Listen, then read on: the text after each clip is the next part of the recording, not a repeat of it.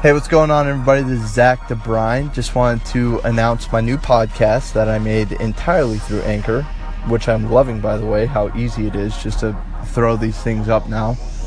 But, anyways, my podcast is named Early Adopters, and basically, what I'm going to be doing is reviewing some of the startups that are coming out of Phoenix and Scottsdale and Tempe and telling you whether or not you should be an early adopter of that business.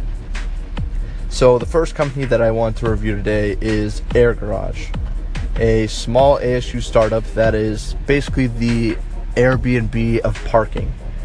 So, what you can do if you own a home, you can rent out your spot for somebody to pay for and rent out for the month.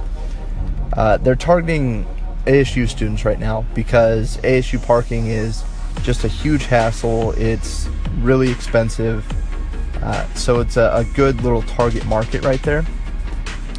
But at the same time, if you're out of, you know, within a mile of ASU, I don't know exactly how it will work right now. So I would say if you are an ASU student or if you're a student at any college, really, uh, I would hop on the platform and list your spot if you live close to campus because that pri- provides a little bit more value. But if not, um, I would wait and, and kind of see what they're doing. So if you're a college student, become an early adopter, get on that platform, list your spot, make some money. So you can list your spot or buy a spot by going to airgarage.org.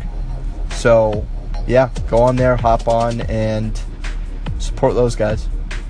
All right, guys, that's it for today. See ya.